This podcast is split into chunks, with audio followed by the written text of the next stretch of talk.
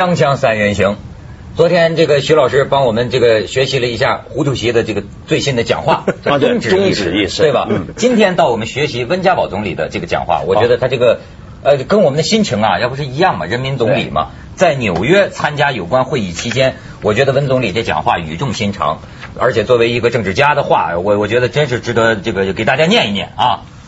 温家宝说：“我担任六年总理的生涯可说是多灾多难，从 SARS 的爆发到冰雪灾害和特大地震，从煤矿事故到食品安全事件的发生，这些都给予我们深刻的启示，也使我们在困难中学会了新的东西。正像我经常说的，一个民族在灾难中失去的，总会由进步来补偿。这个精神啊，而且呢，很显然，要不说文道现在也在进步。这个文道的这个书，这个这本书啊，文道在这个这个这个开卷八分钟里呃曾经推荐过。哦，对对对，对陈思路哦温呃温温总理引用的温。总理很喜欢看这本书。哎，嗯，请看看那些所谓的伟大的人物，他们现在都到哪里去了？都烟消云散了。有的成为故事，有的甚至连半个故事都算不上。嗯，哎，他说，他可能是在场当时有人给他提了一个什么问题，他说我希望留给后人两点精神遗产。第一，遇到灾难时不要退缩，要勇于面对，并且带领人民去克服，这需要坚定、勇气和信心。第二，一个政府除了对人民的负责、服务、献身和廉洁以外，不应该有任何特权，一切权利属于人民，一切权利都要为了人民。我希望在我离开人世之后，哎呦，这是怎么说这话？这个人们能记住这位总理确实是按照这两点来做的。现场响起了长长的掌声，嗯，真是哈！咱们现在这个这个总理温动情温了啊，温家宝讲话两个特点，第一个是他感动，他自己感动。嗯，这托尔斯泰以前说过，他说一个人呢，呃，自己感动了，别人才会感动。就是说，艺术家也是这样，你首先要感动自己，读者、观众才会感动。嗯要是你是为了感动观众、读者，而不是首先感动自己的话，这个效果是不好的。托尔斯泰说过，这这句话是百试不爽的。但是这个是必要条件，不是充分条件。嗯就是说我们也见过那些自己感动了老半天，别的人看着笑嘻嘻的那种的，对不对？哎对，就是你说就像阿扁，你属于这对对对对阿扁自己讲起来他是万分自信的很感，动对吧？对啊但是我们看了就这样 压压压鬼，道道德品质不同，道德品质不同。嗯还有一个呢，就是文学化。嗯，这个倒是中国做领袖的老传统，对，就是以前就是因为内圣外王嘛，嗯。啊，皇帝要会写字。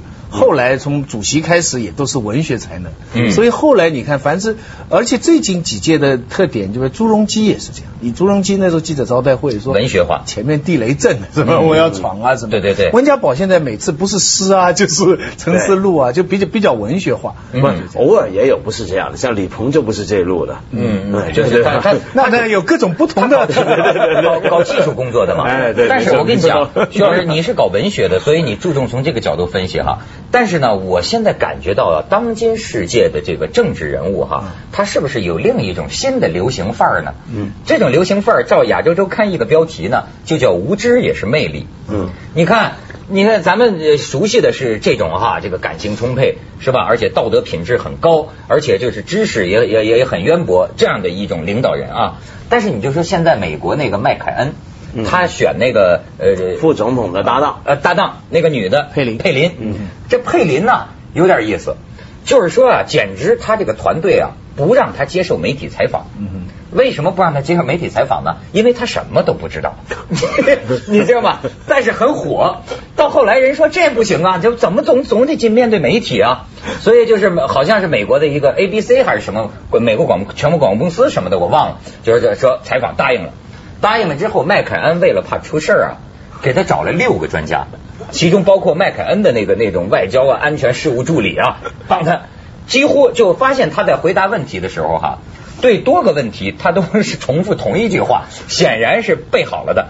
而且呢，跟这个主持人做访问之前，这个佩林呐、就我们电视台很熟悉，就一遍一遍的来，咱们从这儿走到这儿啊，咱们聊这个，他背稿，你知道吗？然后呢，出了一个什么笑话呢？这个主持人据说被认为还是对他们比较客气的。这个主持人就问了他一句，说你对这个布什主义怎么看？是吧？这个佩林呢，显然没听说过这个词儿，是吧？他就回答我对布什怎么看？哎，他这回答也很妙。这佩林就说问这个主持人，你指的是哪一方面？这主持人很聪明啊你指哪一方面？这个很聪明啊啊，对。然后呢，这主持人就跟他讲说，你看这个布什就对这个伊拉克这个发动这个战争嗯啊。然后这个他有点猜出来，大概布什主义跟什么有关哈嗯。然后他说了，我认为布什啊，他这个打仗啊，他是为了这个针对伊斯兰这个极端主义，是吧？为了什么什么啊？然后这个主持人有点这个耐不住性子了，说到底你对布什主义怎么看嗯？这时候显示出来。布什主义，你到底在说什么？然后这个人再跟他讲什么叫不实主义，就是那种先发制人，对吧？在先发制人，先发动战争的边的啊战争这种行为。我在学校里跟学生讲，你读了大学以后，最基本的一个方法什么呢？任何人问你什么问题，别急着回答。比方人家问问你说谁谁谁最漂亮，嗯，千万别马上回答。最好的办法是 definition，就是说漂亮的定义是什么？对对对对这第一给你争取了时间，第二你可以探测他问话的基本的倾向到底是什么。就问题但但是问题是你看过他们在一起的照片没有？谁呀？就是那个 McCann 跟佩林在一起的照片啊，这现在很受欢迎啊，这叫什么？呢？白发红颜呢啊。所以他这个搭档会选呢。可是你知道吗？这个佩林呢，我觉得也不能够就这么简单的说，就是他无知，所以他有魅力。比如说像以前布什，大家也说嘛，对布什不是专闹笑话嘛，嗯英语拼音也错，拼字也错，什么都错嘛，然后引用典故一塌糊涂嘛。可是问题是，布什智商其实也很高嘛，很多人就说他是在装。那么是为了吸引那些觉得他像老实老百姓的那种选民，可是我觉得佩林不大一样。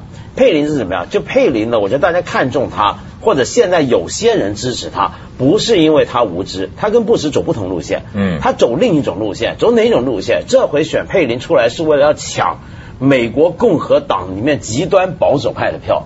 他最有名的一招是什么？你知道吗？他当年最成名的一个动作，嗯就他在当了阿拉斯加州的州长之后，人家就说呢，你那个州呢，野生动物现在很危险了，这全球暖化，对不对？要好好保护起来，保护北极熊。你呢，还老叫石油公司在那开发这个油管，这不行啊。然后他说什么呢？首先，第一，他否认，他到现在为止，他仍然否认全球暖化是人类造成的。哦他否认这个极右的立场嗯，这是极右派立场。第二，他为了显示阿拉斯加野生动物是多到一个地步，是你怎么搞都搞不完。嗯他于是带着一队摄影记者、电视台的，跟着他上直升机，他就坐在直升机上头。去追杀这个雪地狐狸啊，哦是吗然后跟这个狼啊，就这个直升机真的像那个越战片一样，你知道吗？打炮下去啊他半个身在外头，拿着个猎枪。来瞧，然后就戴着那个耳那个耳机，啪啪就打死那个学生和那个狼的逃命，啪啪就打干死两个。然后呢，那些那些美国喜欢就是共和党不是保守派，就是主张有打猎的权利，有买枪的权利，看了之后好爽。哦，但他但是你就你说的这个，他这个就我刚才说的这个访问，那主持人还问这个佩林，就说你看这个俄罗斯啊，呃，离咱们这个美国啊，那个阿拉斯加都很近，是吧？那所以俄罗斯问题值得关心，对这个俄罗斯进入这个格鲁吉亚这个问题怎么看？他可能一时也想不出来先定义一下是什么叫格鲁吉亚这个这么回回回回答是什么呢？说是啊，阿拉斯加多么辽阔，我们在阿拉斯加都能看到俄罗斯啊。你说，但是这个节目播了以后，呃他就是有有识之士啊，就笑话他，说你怎么选这么一个副手，对吧？他他什么都不知道。可是问题呢，民望提升，嗯这老百姓觉着爽，就是反而说民望一度超过奥巴马。但是咱们今天看新闻，好像又奥巴马又反超了百分之九。但是他这个这一招，超女 这这这一招是一个险招啊，就是真是太险了，太险他一招。他一方面是迎合极右的，但另外一方面，他有很多地方是非常违反共和党，比方说对他的呃女儿对未婚先孕。对啊，他的呃小女儿这个最小的孩子是、是智障，对不对？嗯啊，然后他是人家传说是他女儿生的，嗯最后他才公布了他女儿未婚先孕，然后他坚持把她生下来。但是你知道，他站在舞台上，这个共和党那个大会你没看？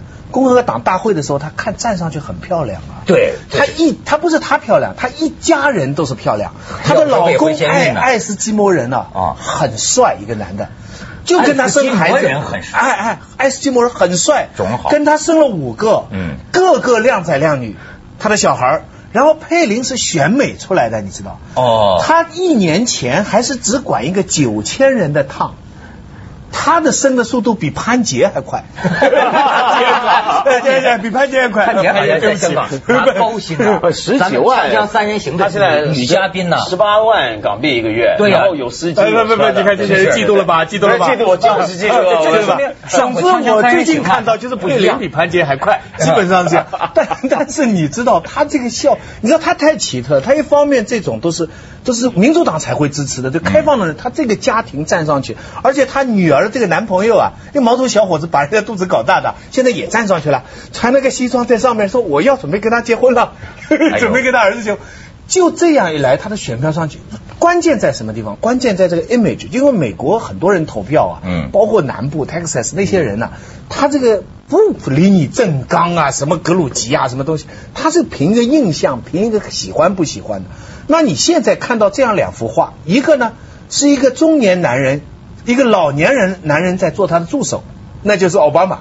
奥巴马说他经验不够嘛，他找了个拜登，对不对？那个、那个、那个三十几年的议员，可那个图画是一个中年男人跟个老年男人，那边呢是一个白发老头跟个美女。这个哦，白发老头跟个美女啊，他在其实，在潜意识里符合很多共和党人的内心的某种接受的审美符观。合很多白发老人的心愿。这这是共共和的，所以他的票反而上升了。锵锵三人行，广告之后见。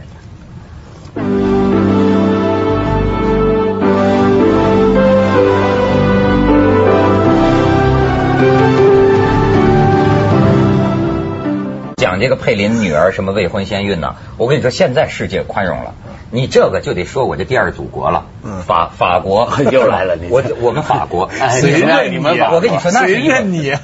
对他不认我，我谄媚行吗？好法行行行你们法法国吗？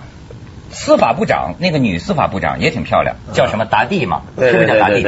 达蒂未婚先孕了，四十二岁。嗯。啊然后呢，全法国人，法国人呢从来意见不一样的，在这件事上大家都会心一笑，因为意见都一样，嗯都是说这孩子呀。萨科齐的，萨科齐的对对对对对 真的啊对个个都这么讲绝对的。我在这新闻上看到的，这咋地很骄傲。你说未婚先孕这女部长啊，挺着个大肚子参加这个这部长会议，然后呢萨科齐不是招风耳朵是吧？对对是，然后呢，这个里边法法法国人就聊啊，说萨科齐那个老婆不是那个模特布鲁尼嘛。布鲁尼嘛，嗯。说布鲁尼从布鲁尼的态度就看得出来，布鲁尼尤其不感冒这个达蒂。说曾经有一次在那个总统的那个官邸啊对，这个布鲁尼参观嘛跟这个达他去参观嘛，布鲁尼就指着他们那张床跟这个达蒂说说，哎，你特想上这张床吧？你说这是什么关系？但是我觉得法国这国家他真是 他也无所谓，他也无所而谓且你别说，像他未婚怀孕，嗯男的是谁，他也不用解释，他也不用讲，对法国人其实也不计较。对他就是这个部长啊，就绝对谁问也不说。对但是大家现在也不问了，都知道是谁这的。法国这个做官的适应程度高。这程度高美国做官，那香港做官适应程度很低的。对，你不仅是你孩子的爸爸是谁要交代，嗯，你在什么地方买了什么房子，你投资了多少多少公司，你是什么执行董事，全得申报啊。这在香哦，港申报的东西可多了，比如说像我有些朋友去当官的啊，就当那种像潘杰他们那种那种级别的高官级的他们要做品格审查。那品格审查是什么意思呢？比如说有天你要去当官，嗯说不定这个公务员事务局就会有几个那种密探过来，就找我了。也找你了，嗯就跟说徐子东平常的嗜好是什么，然后就跟你讲一大堆，甚至每个人访问两三小时，还是交叉询问，就问完你，再问完我，再问完你，再对对看这个答案对不对？答案不对的再去怎么样找？比如说我一个朋友，他家呢就有人在荷兰住，亲戚有表弟还是怎么在荷兰，然后呢一定要找到那个在荷兰的亲戚我。那他说这好几年十几年没联络，上哪找？他们千辛万苦，这个政府还真找到。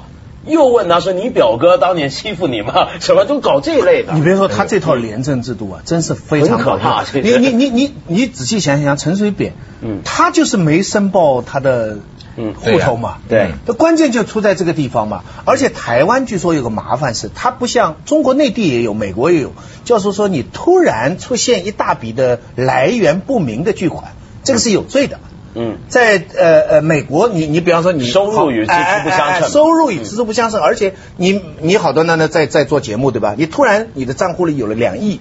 嗯对美国的税务局啊，什么机构就来问你，你你这两亿哪里来？你你得交代出来。你就算你就算你有个漂亮女人送给你，你也要叫个漂亮女人给你出来作证对在中国也有这条，嗯中国这条妙得很。中国这条啊，现在把这个刑法延长，好像从六个月变成到一年什么。但中国这条其实是一个被人家逃走的一条生路。怎么讲？打个比方，你是一个为官的，嗯你现在的账户里有了五千万，嗯要是这五千万你查出是贪污的话，你就是死刑。嗯要是你不承认是贪污的话，你最多只是来源不明，嗯对一年。对，啊没有没有没有，所以中国中中国现在，所以很多人在争论说中国有这条法，但是这条法太轻，所以呢，很多人现在都认这条罪。大家都认这条罪啊！你查到我了，嗯你下面出事情了，比方我主管下面部分的出了什么问题的什么东西了，你等等等一级级查上来了，你知道一旦出问题，你知道我们现在的社会出问题啊，大家最关心的是你是无意失误还是有意犯错。哦，对不对？比方比方比方是你你收购奶粉的，你有几种？一种是你没看清楚就收进来了，嗯第二种你是受了利益，哦第三种你参与在里边。对现在每集都这样。那么怎么来衡量你是有意还是无利呢？很重要一条，看你有没有收钱呢？对这最贵最关键了。哦你要收钱了，这个罪行跟你没收钱，你只是糊涂睡着了让他过关了，对对对很大不对对同。所以这个查账这一条是非常非常重要的。可在中国，很多人现在就说，突然我多了一大笔钱了，哎，我搞不清楚哪里 来的了，搞啊搞乱了，结果一年。对，就是但是但是台湾就没有这条，所以现在陈水扁办不了他。就是，你看，就是我你说这个，我就想起前一阵儿那个咱在我国西南地区一个县的那个那个什么什么交通局长，嗯你知道吗？就最最后怎么查着的？他最大的乐趣，我看还不是受贿，他最大的乐趣啊是数钱，这是很有中国人特色，啊你知道吗？嗯真他这精彩怎么太精彩了？要不是偶然，要不有我说不是不报时候未到啊，要是时候到了就漏水了，嗯你知道吗？就是这个小区啊，就好比你们家老漏水吗？你上楼上真漏水真漏水洗手间哦不是漏水象征性的洗那个手间漏水，后来找小区保呃保保保保安去修啊，保安说这家找不着业主是谁，最后那怎么办？谁能开门呢？就只得报警了嘛，派出所领着来开门，水管工就把漏水的修好了，修好了发现一堆纸箱子，纸箱子那个角泡烂了，里面露出钱来，哦然后最后一打开，好家伙，九百多万。哇然后一找才知道是这个局长他老婆的。原来这个局长啊，他家这就是他家住在城市里，大城市里，他在县里，他每收到一百万。我觉得他要进行一个仪式，那对他来讲是人生的狂欢，就是咵把门反锁，拉上黑布，然后就是数就数钱，数啊。数一张一张数，数数十万为手抽筋啊，数十万，手抽筋，十万算一扎，扎上橡皮筋儿，扎上橡皮筋儿，再用那个黑布那个裹上，用黑布裹上，再用报纸这么扎上然后放在纸箱子里一扎一扎，提着一纸箱子回大城市开会的时候交给老婆，你知道吗？嗯。就是交给老婆之后啊，他就不问了，他不管了，就这钱跟我没他关系。他就是喜欢数钱这个过程啊，。他就我就喜欢数钱，数完了给老婆。咱们记一下广告，锵锵三人行，广告之后见。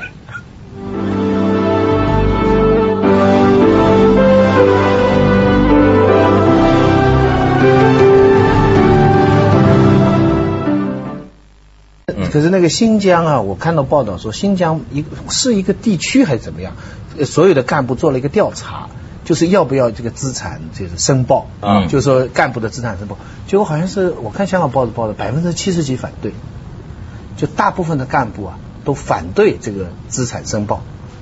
啊呃呃，很很多地方现在都没有嘛，中国就没有形成一个制度。嗯，广州那边也也也，我我也看过一个新闻，就是说是呃，零就是呃，政府官员的因材料哈，因为哪年毕业，什么学历，全部公开，全部都公布，但是财产不可以。所以，所以这一条呢，其实是有有争议的。这个其实是一个双刃剑。美国公布吗？公布，公布，就是说你不你不做官罢了，你做生意随便你怎么样，你是做生意你只要报税合法。嗯至于你你钱怎么样，那那是你的事情，那怎么事事儿嗯？但是你一旦，比方你做参议员呢，你做嗯州长啊，你特别是你还要去做更高的，就反正你的公职了。对，呃，这个你你担任一个公共职务了，你的你有你不不反对你有多少？你香港有很多人有四五处财产，对。但是你都得报出来。你像连战当时报对。这家巨富，但是他他他他几个人都不是，嗯。所以你说呢？你现在跑到这个香港的公务员事务局的网页，嗯。他会定期公布。对。下一次公布，你就会在里面找到潘杰到底有几处房子。了。我发现文道这就算变天账，潘杰高薪了，《长江三人行》第一个高薪的，对对对对对对。嗯。但是你知道这个公布，你说嗯我我我个人觉得其实蛮好的。你比方说出现了很大的问题的时候，嗯你在怀疑上面有哪些官员有可能在这个事情当中，他让自己先清白出来嘛。你你你，而且你看到上面，比方某一个官，你还不知道他做了什么事情，但是他的财产一下子增长了几十倍，那你就有理由怀疑他，这你但是这是怎么回事？但是我问你，那那阿扁呢？